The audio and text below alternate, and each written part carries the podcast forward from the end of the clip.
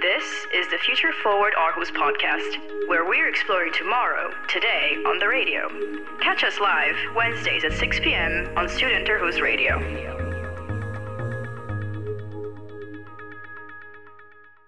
Skyer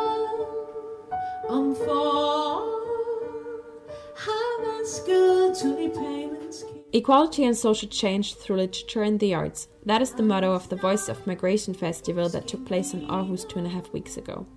Three days of poetry, music, talks, and theater with the idea of bringing people together in solidarity. People who are often not able to occupy the same spaces. People with different backgrounds, personal stories, languages, and ideas. Already back in 2012, while working in London together, the curators Tina Stengor and Melanie Abrahams had the idea to organize such an event. We've been working with so many different artists with different backgrounds and coming from all cultures and, and all, all over the world. We really like the dynamics of bringing people together who are quite different actually, but still share so many things. When the numbers of refugees coming into Europe peaked, both knew it was time for the festival, Tina explains. There's so much fracture in society, uh, so much divide, so much hate, um, and we just really wanted to bring people together uh, and and actually show that we have more in common than people normally tend to think.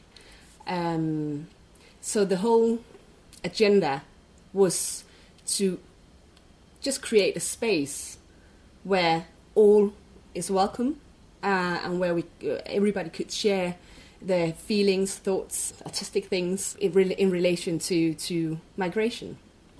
Um, the funny thing is, migration has happened always, you know, um, and it's fostered so many positive things back in the days and throughout history.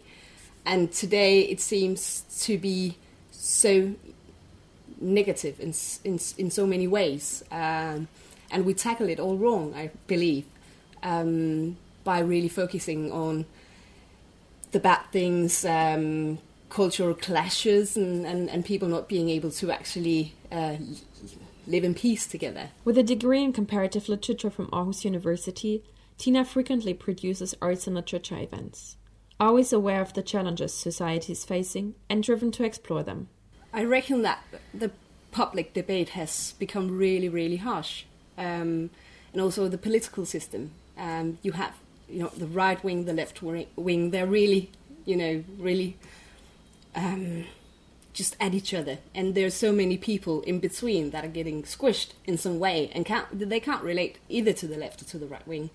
Um, and the whole, you know, the stories that are out there are being told about refugees, about migrants, and not you don't hear their voices.